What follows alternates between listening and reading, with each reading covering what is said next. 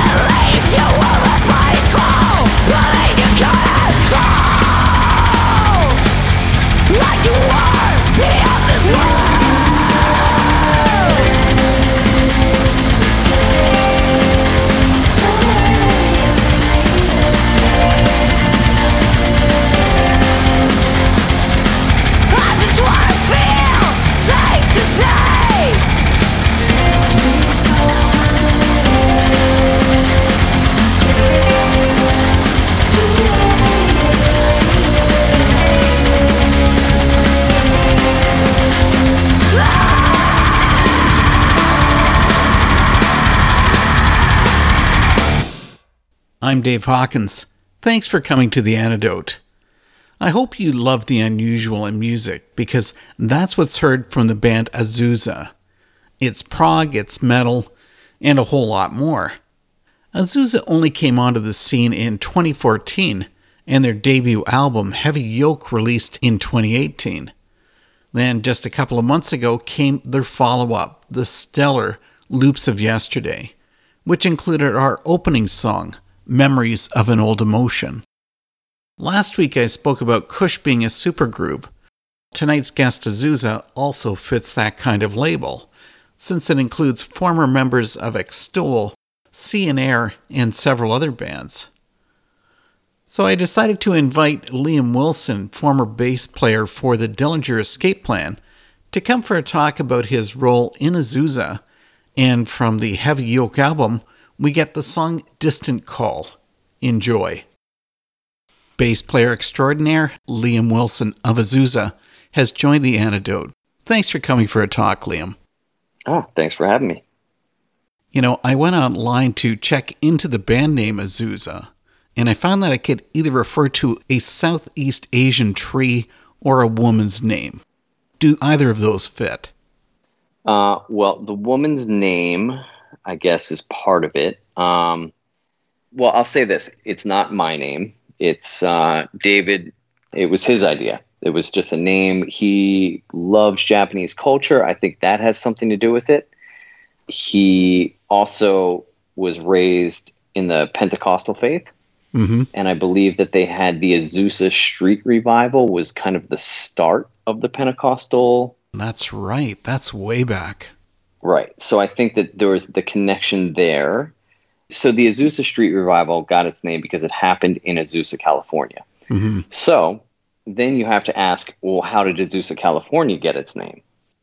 I believe the story that we found is that there was a young native woman who, you know, basically got a reputation for healing people and perhaps healed somebody outside of her tribe or, you know, I'm not really sure what the status at this time was, but essentially this person after they were healed gave her the name and i believe it means something like healer or miracle worker. But really it was just kind of like a simple direct catchy it has a nice symmetry to it. Um, you know I, I really don't think we overthought it too much. But now you're creating the new history. yeah i mean i hope that we eventually become the name you think of when you think of that name I really love how Azusa is an international band. I mean, you've got members from Norway, the States, and Germany. How did you guys make it all begin? Uh, well, I'm a fan of guitarist Krister and drummer David's former band Extol. When I heard one of their records, Synergy, that one really shocked me. I was already listening to him, but when that dropped, I was like, "Whoa, this is this is peak Extol." And a couple years later, I was doing, I guess, recording a Dillinger record. I want to say maybe it was Option Paralysis, and I was looking for some reference material for bass tones that I liked. So when I was going into the studio, I was trying to show Steve, like, you know, these are kind of the things that I'm going for, a certain something I haven't been able to achieve in my tone. So I reached out to somebody in the band that I found on MySpace, which, you know, just tells you how long ago it was. Basically just said, Hey, you know, I'm I'm a fan and I'm looking for any secret weapons or studio tricks you know of, you know, some Norwegian pedal or something that made this so special. And maybe it's nothing, you know. And I think he was just like, ah, it's probably just like, you know, P bass direct into the board. I'm like, okay. I mean, if that's all it is, that's great. Long story short, uh, he was like, I didn't even play on the record, but I'll make sure that these guys know that you're a fan. I'm sure they would be flattered. Fast forward seven to 10 years or something, I'm not sure. I just randomly get a message from David uh, asking, like, hey, we have some new material that's starting from, I guess, the orphans from the Synergy record, things that didn't make it on that record, riffs that were just kind of left over. Um, and just for listeners who aren't aware, they're cousins.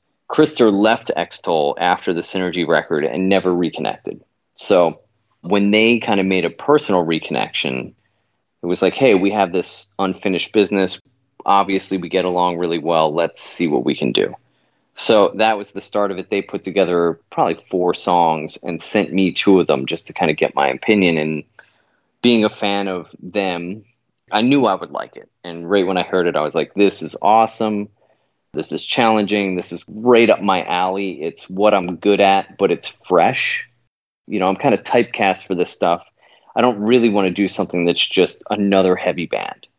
Um, but I do find this really interesting. I think as a musician, it's challenging. I like to get under the hood of musicians who I already respect.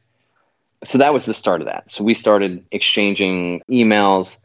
I started learning the, these riffs, and Krister would send me some videos. So that process was moving. And as I was kind of catching up to them, obviously the discussions of how do we flesh out the rest of the band became the discussion. So uh, I wanted to be in a band with a female front woman. Um, I, I thought that that was like a really unique experience. I thought the energy was different. You know, years of being in Dillinger and everything, it just was like, wow, this is kind of fresh. So I, I came back to Dave and I said, hey, I just got off this tour. We've been kind of struggling to find the right vocalist. And I'm also trying to do something new. I just don't want another guy who's going to scream and then sing and then even if they're awesome, it just seems a little stale coming off the Dillinger thing. You know, but we also realized that we still kind of wanted a little bit of that Jekyll and Hyde ness, but maybe not a guy. So when I said that, David was like, ah, yeah, I think I know the right person for this. Uh, I remember seeing this woman perform years ago, She had a really cool energy, really great stage presence. Uh, that ball started rolling, and really quickly we had, you know, a couple demos with Eleni's vocals on it, and you know, really she was like the first person we actually tried out, and it was custom fit. You know, it was a glass slipper for us, as far as I'm concerned. But she was the surprise in the band for me. Here it was, she was doing indie pop vocals with Sea and Air. Yeah. Was that a huge thing for her to turn on the screams for Azusa? Well, the band that David saw her in was a band called Jumbo Jet, which preceded Air. So she had that screaming thing in her, but the Air was kind of like, I'm going to learn how to sing. You know, she, as far as I know, she doesn't really have any formal training at this level or at this intensity. I think it's all new for her too. So yeah, I mean, I think we were all surprised, and not just at her, at just like how this all happened. You know, there's four members in the band, but it kind of feels like there's a fifth with this, you know, really strong muse presence. There is like something more here than what we all add up to.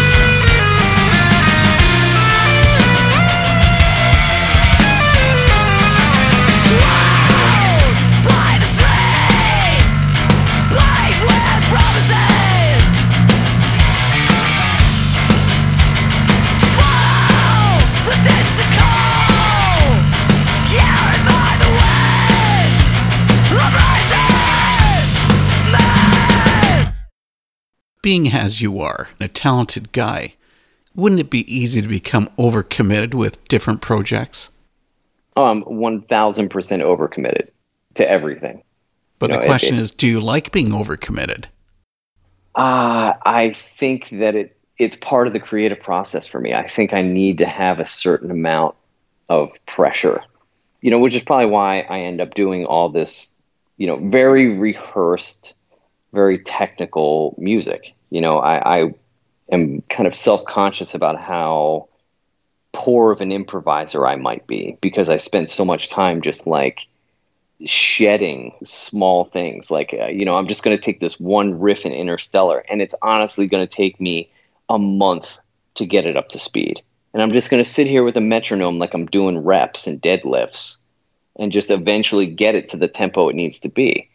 And for whatever reason, I enjoy that kind of uh, creative process. I feel like I'm playing like a role playing game, like Zelda or something. I got to go out and like kill a bunch of monsters so I have enough to afford the silver sword or something. You know, it, it just feels like I'm just to sit in the room. I'm to do this because it's kind of a meditation.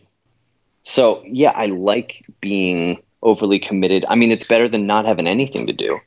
As my grandmother would always say, and this is probably where I get a little bit of my crazy, is if you want to get something done, ask a busy person. And you are that Um, busy person. I, I'm trying. I'm trying to stay busy. You know, and, and it's also like life is short. You know, I've had a couple um, harrowing experiences over the last. Uh, I'm going to say like three or four years. I've had a couple, you know, things that make me realize that I'm very mortal and that I'm not special. and it also allows me to kind of be like, okay, well then if I if I want to do this, I got to burn for it. I do have day jobs and other creative things that I'm into. I mean, the way I am about music is kind of the way I am about everything. I'm perpetual hobbyist. I, I can't stop. I have to be totally upfront here and explain that I am a huge fan of Extol. And Azusa is the third band that I've spoken with who has members that were formerly in Extol. Okay. So here comes the big question. Do you feel Yes. that Azusa is a clone or is similar to Extol? Uh, I definitely don't think it's a clone. Um, you know, obviously it shares some DNA. There's there's no doubt about that. Um, and I guess in that sense, if we're talking about like uh, you know botany, yeah, we took a clipping off the Extol plant, put some root stimulant on it, and replanted it. And over here, it's growing and it's doing its own thing, and it shares a lot of that. But it's kind of more of a graft than a clone in the sense that we're taking a bunch of different species and kind of putting it together. Having Eleni alone makes it not Extol. And by that I mean not just in the sound, you know, Extol was very much coming from the same place. And as you know, as an Extol fan, it's a very convicted thing. Um, if Extol didn't have that strong Christian element, it wouldn't be Extol. hmm Um, and I think that if it can't be that all or nothingness, then Extol can't really proceed. I think that Azusa was just kind of an opportunity for it to kind of not have to be that. Especially for David, I think it was like, you know, Extol had to be the best 100% at all times. And I think with Azusa, it's a little bit more victory lap for everybody where it's like I know I'm not 20 and about to get in the van and burn for it. You know, I'm not as thirsty as I was. I'm not out to beat the street 9 months a year to make this work, which is what I did for Dillinger. But at my age with my life and my family and everything, it's like that's not my priority anymore. You know, and if you see those videos of Extol live, it's like of course they were out for blood, you know, in their own way. And Azusa is a little bit more like, let's go have fun. Let's go share our gifts. Let's go enjoy this. Um, and not to say that we write casually, but it's just the expectation and the goals are a little bit more comfortable. I, I guess it just kind of removes some of the conflict of needing to be the best at all times. No, I don't think that Azusa is a clone, nor do I think like Fleshkiller is a clone. Um, Krista and David are they already know what they're doing. They don't really even need my help. I'm just going to lay down my bassline, uh, you know, which is often very collaborative too. Assuming you would notice in the liner notes or anything, but like David produces and, and records all this stuff too. That's So- wild. He's a machine. He's an incredible artist, very unique individual, especially as a drummer. His role in the band is just he's the heart and soul.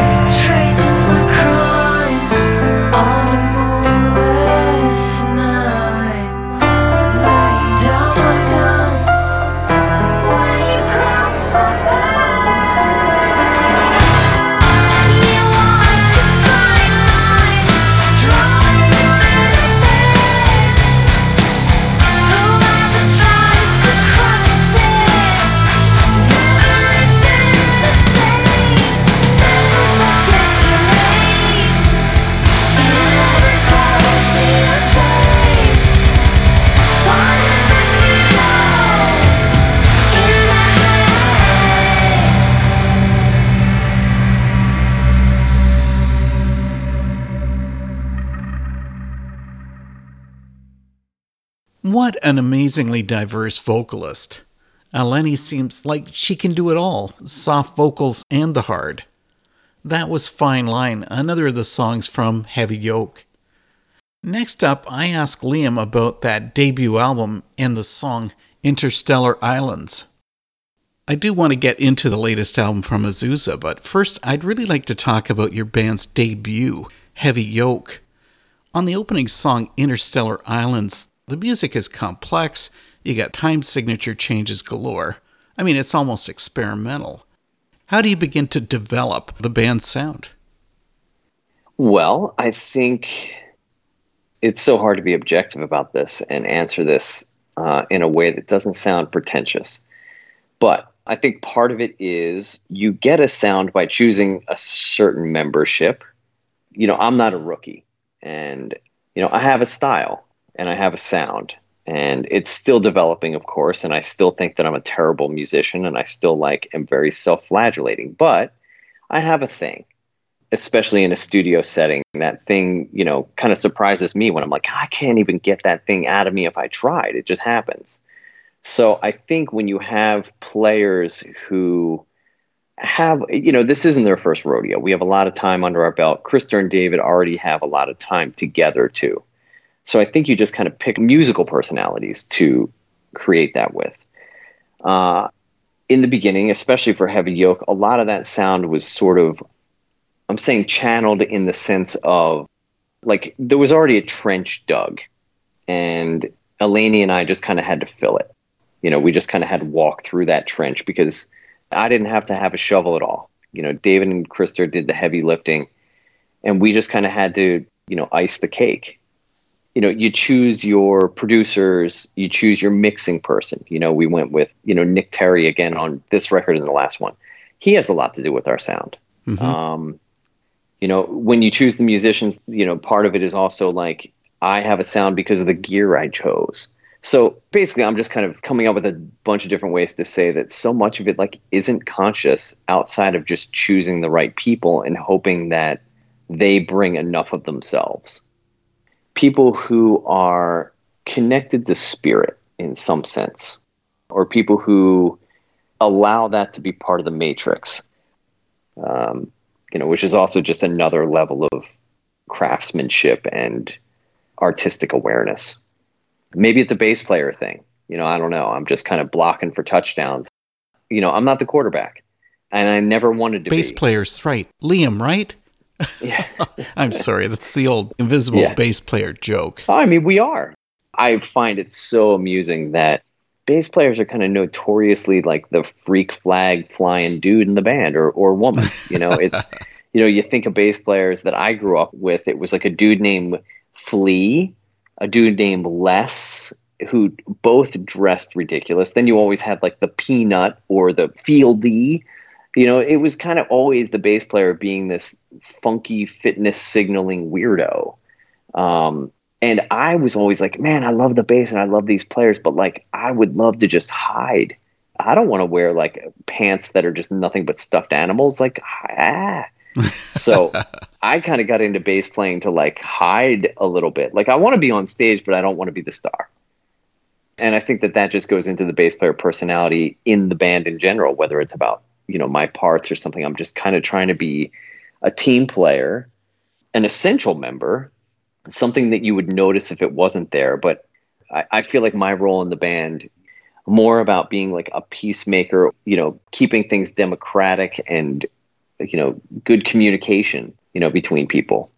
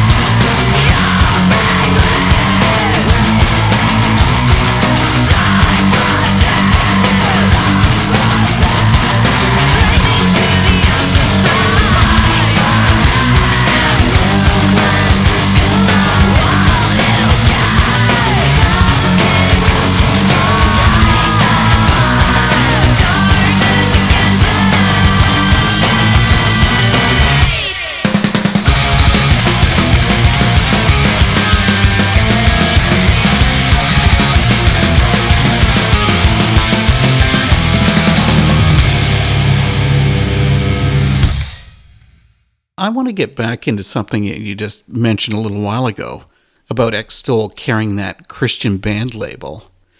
Obviously, that hasn't been the case with Azusa, even though there are some Christian themed songs that come in, Right. like Iniquitous Spiritual Praxis, but they don't dominate. So, was that No. intentional with the songwriting?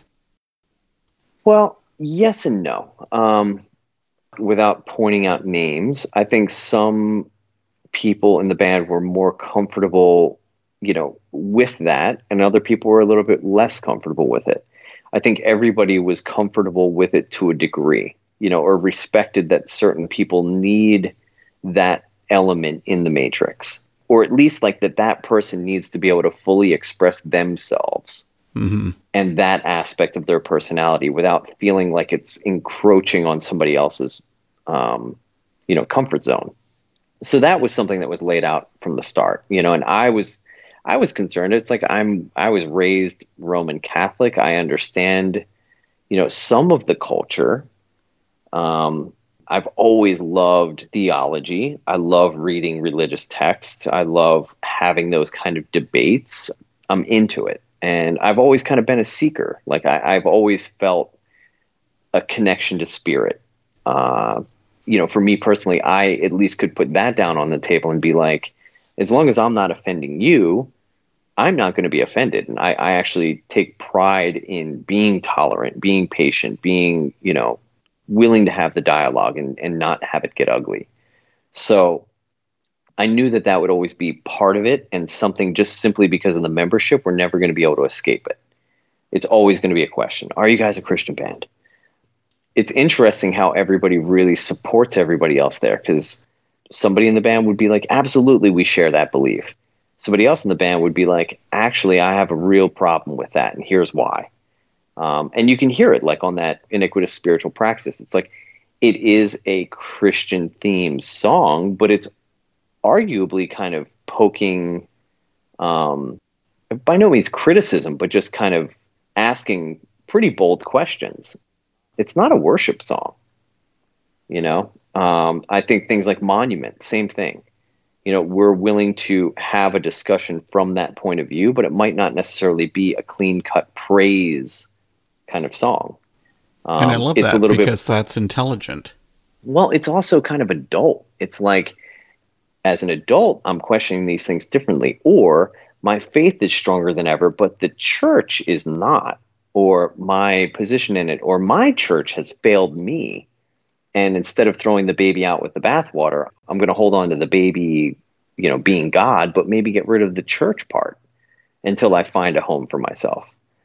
Um, so there's a lot of other stuff going on here that I think is just like a more mature and more honest, vulnerable position on that kind of stuff. What a great answer. I'm trying to answer this for myself constantly too. you know, I do I do think that having a connection to, you know, God, whatever that God might look like to you is paramount. But I'm not going to criticize somebody because they don't have the same, you know, belief system that I do or the same way of worshiping that I do. That misses the point entirely. This is Liam Wilson from the band Azusa, and you have found the antidote.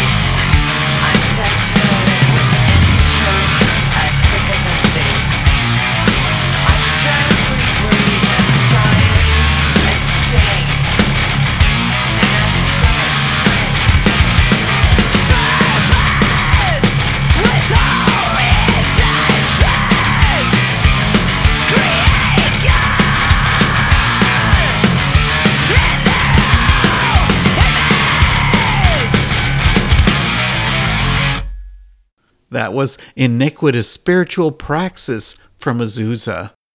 It's time for Liam Wilson and I to get into the first part of our talk about the new album, Loop of Yesterdays, and the track Golden Words. Azusa brought out an awesome follow up when it released Loop of Yesterdays a couple months ago. You know, the Heavy Yoke album carried a theme of humanity's dual nature. What about Loop of Yesterdays? Does it also carry a theme? Yeah. Um, I'll set this up by saying, you know, the way we wrote Heavy Yoke, David and Christer kind of sending demos to Eleni and I, and not really knowing our personalities all that well. And we didn't really know theirs either. This time around, we spent, you know, still not a considerable amount of time, but we know each other quite well. And, you know, with that, we understand each other's skill sets. And there's a lot more vulnerability and a lot more, um, desire to influence the greater thing. You know, at least for Eleni and I, I think it was a little bit more like, okay, now we really have to put our stamp on this in a different way. And these guys are going to give us a pitch we can hit now because they know what we're capable of. They know what our strengths are. They know what our weaknesses are. They know what the Azusa sound needs to be. So that said, the theme this time around is a little bit more. Um, it's basically about how in the last couple years, there have been some real nukes in our lives, and not all bad. You know, it could be anything from death, disease, divorce, you know, those kind of things that happen, you know, and not to say it's in a, you know, that these things happen only to adults, but these things tend to happen, especially when you're hitting like 40, is your life just gets more complicated you know, when you're 20 and somebody breaks your heart, it's like, okay, I'm moving on. At 40, it's like your life kind of stops. You know, and at the same time, there's other joys that just don't always happen. If you're 20 having a kid, it's probably a really stressful situation. At 40, it might be the most joyful thing that could possibly happen to you. So, balancing out this kind of like really adult themed stuff that just seemed to slam into all of us um, you know, when I look at other people in my life, it's funny that it seems like the most dramatic changes have happened to my band members. And making music with that theme, some of this didn't really hit me until we were mixing Loop of Yesterdays. And then I had some real life nukes happen. So it was just like a really heavy process. I think that, you know, lyrically, it has a lot to do with you know, personal defeat and kind of licking your wounds and getting back on the horse. You know, it's also really emotional. This record is a little bit sadder. It's a little heavier, I think. It's a little bit more real. Absolutely. Um, I think Heavy Yoke is a little bit more like we're trying to shock you a little bit. We're trying to impress you a little bit. There's a little bit more ego. It's a lot of head thinking. And I think that Of Yesterdays is a little bit more heart forward. So yeah, I'm not sure if it's necessarily a nicely packaged theme, but the themes themselves are just deeper, way more personal. You know, at the same time, way more on their sleeve. Um, artistically, it's definitely coming from an era in our lives. Well, I'm glad to get that kind of an explanation because I have to tell you something. When I first heard the album title, loop of yesterdays. I mean, all I could think of was Groundhog Day. Yeah. Obviously, there's no oh, connection I mean, to the movie. It's so funny, even just thinking about that album coming out. You know, our, our captions on social media during a pandemic talking about an album called Loop of Yesterdays just seems so sinister and ironic to us. you know, um, you know, just kind of yeah, I, I guess it's hard not to at least mention the irony there. Well, I mean, with what you're doing, Azusa is building a big reputation for developing creative music. Both releases have had the critics raving. Doesn't that make it tough to keep it at the top level? Or is that a concern? Um, well, I think that having a certain amount of expectation on you from the public sphere is healthy. as an artist because as I've said, I think that in some sense I'm not necessarily the origin or source of all of this stuff. What we're doing is kind of capturing something out of the kind of ethnosphere, taking it from the idea realm and making it into something more tangible. But I think that where we're reaching and grabbing this stuff is coming from a collective consciousness. We're making the music that the world has kind of been collectively creating behind the scenes anyway. We're just kind of taking it out onto the stage now. So, I mean, I do think there's an expectation. I do think that some of that is motivating. I do think that because this isn't our first rodeo, our personality are, is also kind of like, I don't really care what other people think. If they love it, great. You know, and there's been a lot of reviews that aren't great, or there's been a lot of reviews that, even if it's a good review, and they might give us an eight, there could be like two or three sentences in the review that just drive us crazy. You know, just like, ah, I wish I could respond to that. You know, or like, you know, I might even read a review and be like, ah, guilty as charged. And David and Christer don't see it that way. Hmm. So I try not to read too much into that stuff. I like seeing the scoreboard. I don't really care if I'm winning or losing. Just don't block the scoreboard. I like reading the reviews, um, but I don't really get too up in my head if they don't align with what I want them to say. All that said, yes, I think that we have our own standards. We have our own expectations for what we can deliver. Um, we know that if we got this far in the last one, then we have to push it. You know, we might not be able to push it in every way, but it's like, okay, well, if we only spent seven days mixing the last one, then we absolutely need 10 days on this one, you know, or more. You know, even if it's just a little bit more in some sense, we know what we want to do better. You know, the second album is different because I think you're you're kind of in some ways trying to support and justify your first release, but you also want to make sure that people don't typecast you.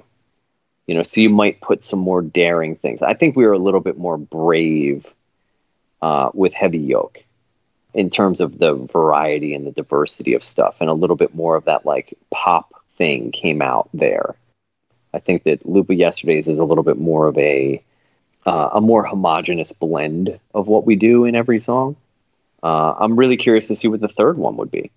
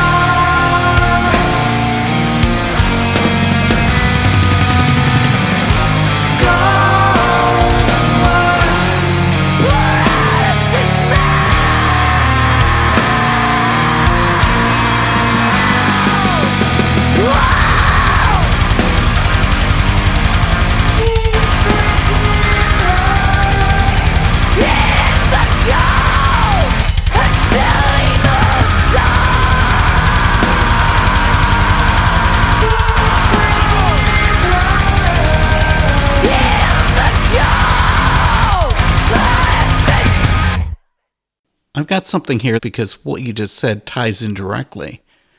Part of a verse from Seven Demons, Mary says, Mary cut her own path. She did her own math. Timbered a new box labeled unorthodox. That could be used to describe Azusa. I mean, the band has been described as having a unique blend of melodic thrash, jazz fusion, hardcore, and early 90s riff pop. I mean, I know that standing out from the crowd is great, but can being too unique make a band hard to sell? Yes, it does. However, um, that is assuming that everybody's goal is full success by any means. I think that my goal, you know, and something that I said in the very beginning, you know, when I was started working with these guys was I have zero interest in fitting in with a tradition or making something that fits really nicely into a genre.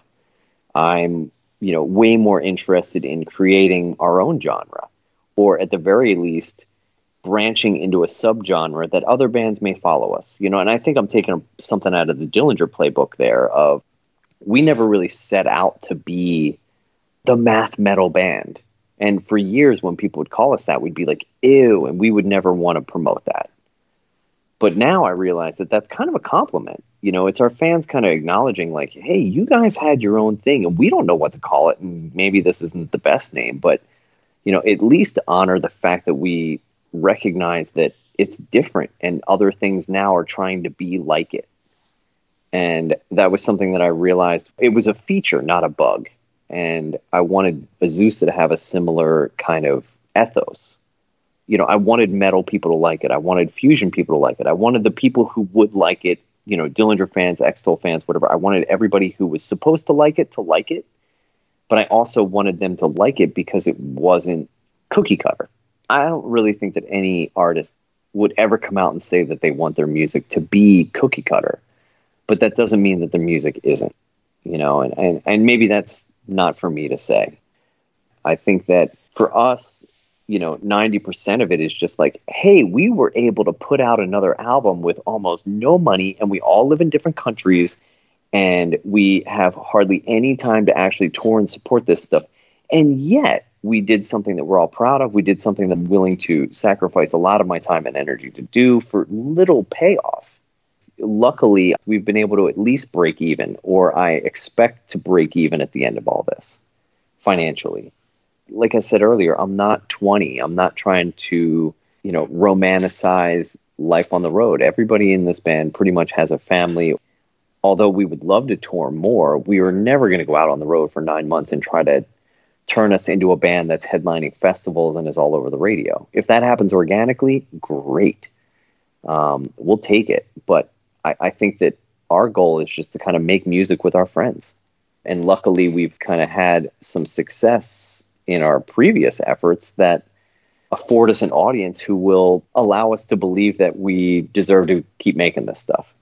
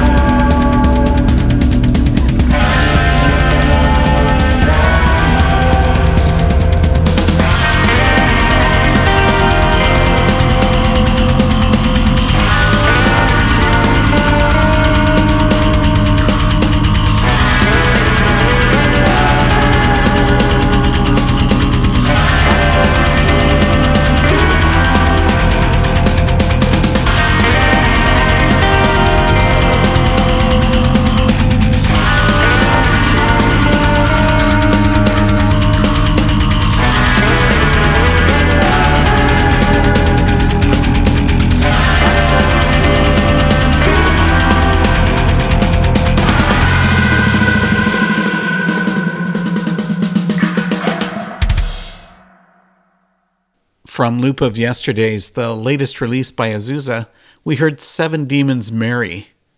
During my talk with Liam, I mentioned that I was a big fan of the band Extol.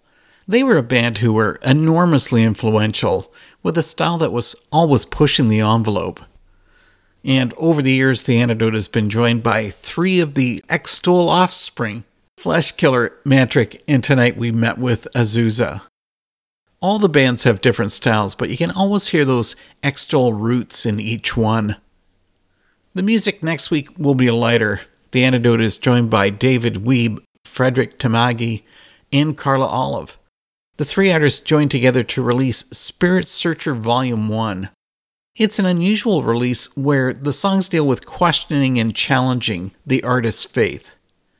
Tune in the antidote next week to hear their stories. It's time to say goodbye to Liam Wilson of Azusa, along with the song Monument. Have a good week, and I'll see you next time. I want to close the antidote with the Azusa song Monument. There's a verse from it that says, They built a wall, fastidiously concerned with spiritualizing, rationalizing the unease, aligning faith with circumstance. I realize that you weren't doing the lyric writing, but do you have any idea what brought the song about?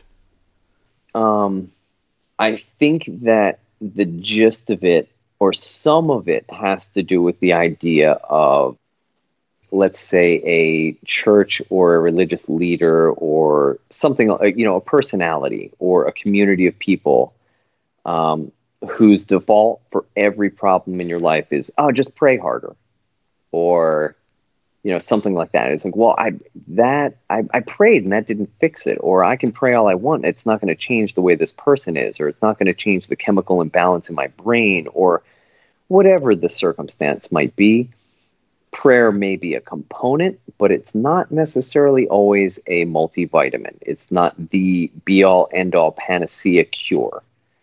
Um, you kind of can't just pray and sit on your ass and not do anything about the things in your life that you probably have the ability to change or at least make some progress in changing. I think it's coming from both points of view of you're responsible and also you don't necessarily have to hook line and sinker take everything that this other human who might have a little bit of you know power influence you don't have to just kind of blindly follow all of this or just that prayer and faith is all it takes. Liam, so glad that you're able to come to the antidote for this talk. Thanks for taking the time for us. Thank you for taking the time for me too. It's been a real honor and a privilege to spend this time with you.